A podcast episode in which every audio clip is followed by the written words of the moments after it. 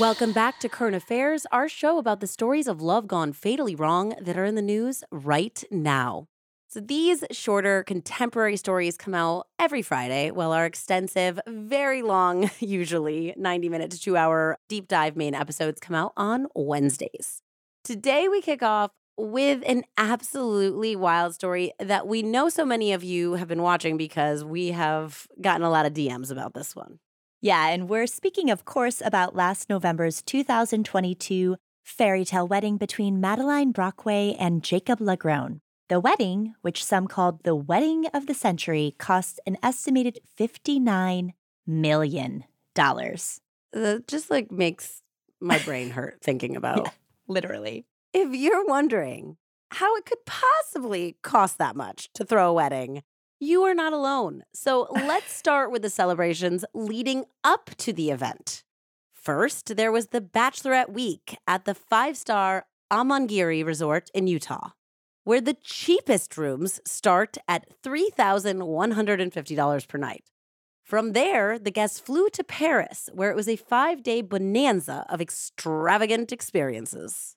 That included a private viewing of the Chanel Haute Couture suite, an overnight stay at the Palace of Versailles, oh, and of course, a rehearsal dinner at the Palais Garnier, one of the most famous opera houses in the world. Oh my gosh, just a casual sleepover at Versailles. Feels like she and Marie Antoinette might have a lot in common. Yes.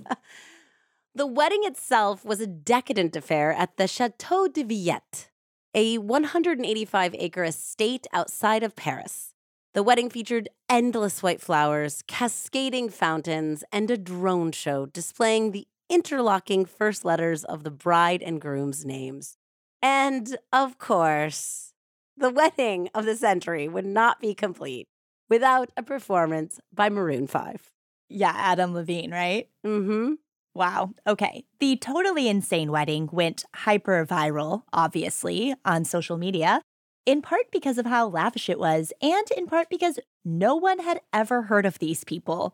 Nashville native and University of Mississippi grad Jacob has worked in the country music industry as a talent coordinator, and Madelaine's LinkedIn has her as a self employed entrepreneur based in Dallas, Texas. Well, apparently, the money came from Madelaine's father, who sold a pair of Mercedes Benz dealerships in Florida for $150 million. Those must have been some very popular and lucrative dealerships. Yes. Just two of those for $150 million. Still, even though that's what the Daily Mail is reporting, one, it's again hard to imagine making $150 million from selling two car dealerships. And two, even if he had, that would suggest that he still spent more than a third of his net worth on his daughter's wedding, which also seems really wild. In any case, the story was one that had everything it needed to capture the internet's attention. And sadly for the couple, that would only become more intriguing after the wild events of March 14th this year. On that day, Texas police responded to multiple disturbance calls. When they arrived, they were fired upon by LaGrone. In other words, he shot at a bunch of Texas police officers, y'all. Jacob was indicted on three counts of aggravated assault on a public servant, which you better believe is a first degree felony in the Lone Star State. Texas does not mess around with this type of crime. Any crime against a police officer that results in serious bodily harm can be punished by 5 to 99 years or even life in prison.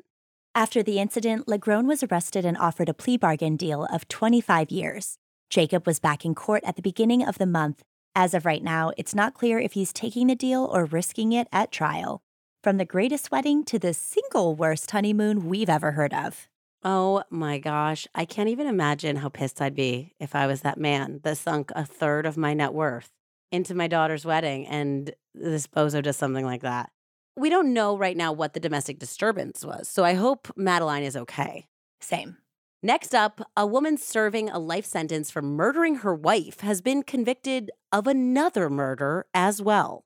In September of 2011, then 35 year old Shondell McLeod's mother reported her missing after she failed to show up at work and her family could not find her at home. Suspicion turned to her girlfriend, Joyce Marie Pelzer. According to authorities, Pelzer and McLeod's relationship was estranged at the time of Shondel's disappearance. What's more, Pelzer allegedly gave incorrect information about things like where she was in the days following Shondel going missing. Police found Shondel's abandoned car with a tarp inside, but no body was recovered. The case broke open again in 2018. That year, Joyce was found guilty for killing another lover. This time, her wife, Rosalind Lewis. As it turned out, Lewis had been involved in the kidnapping and eventual murder of Shondel McLeod, another one of Joyce's girlfriends who served as witness for the police and who has not yet been identified by name, gave the dirty deeds. Lewis had hired someone to kill Shondel.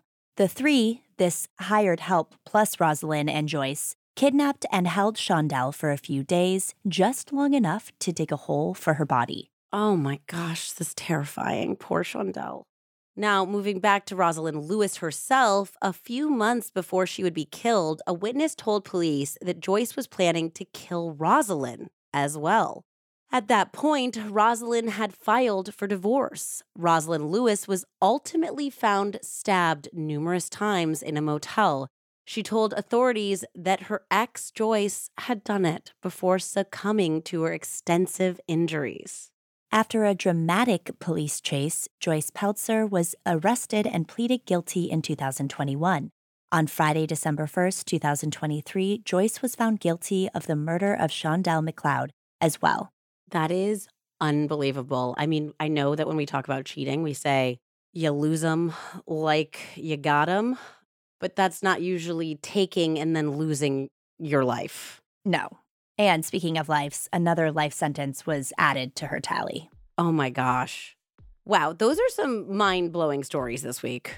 Yes, for two very different reasons. For two very different reasons. Well, we're hoping that all of the officers involved in the initial dispute with LaGrone are doing well, as is Madelaine. And I can tell that Joyce Pelzer will never see the light of day. So I think that's good news for everyone. Yes. Until next time, I'm Jessie Pray. And I'm Andie Cassette signing off for Love Murder Current Affairs.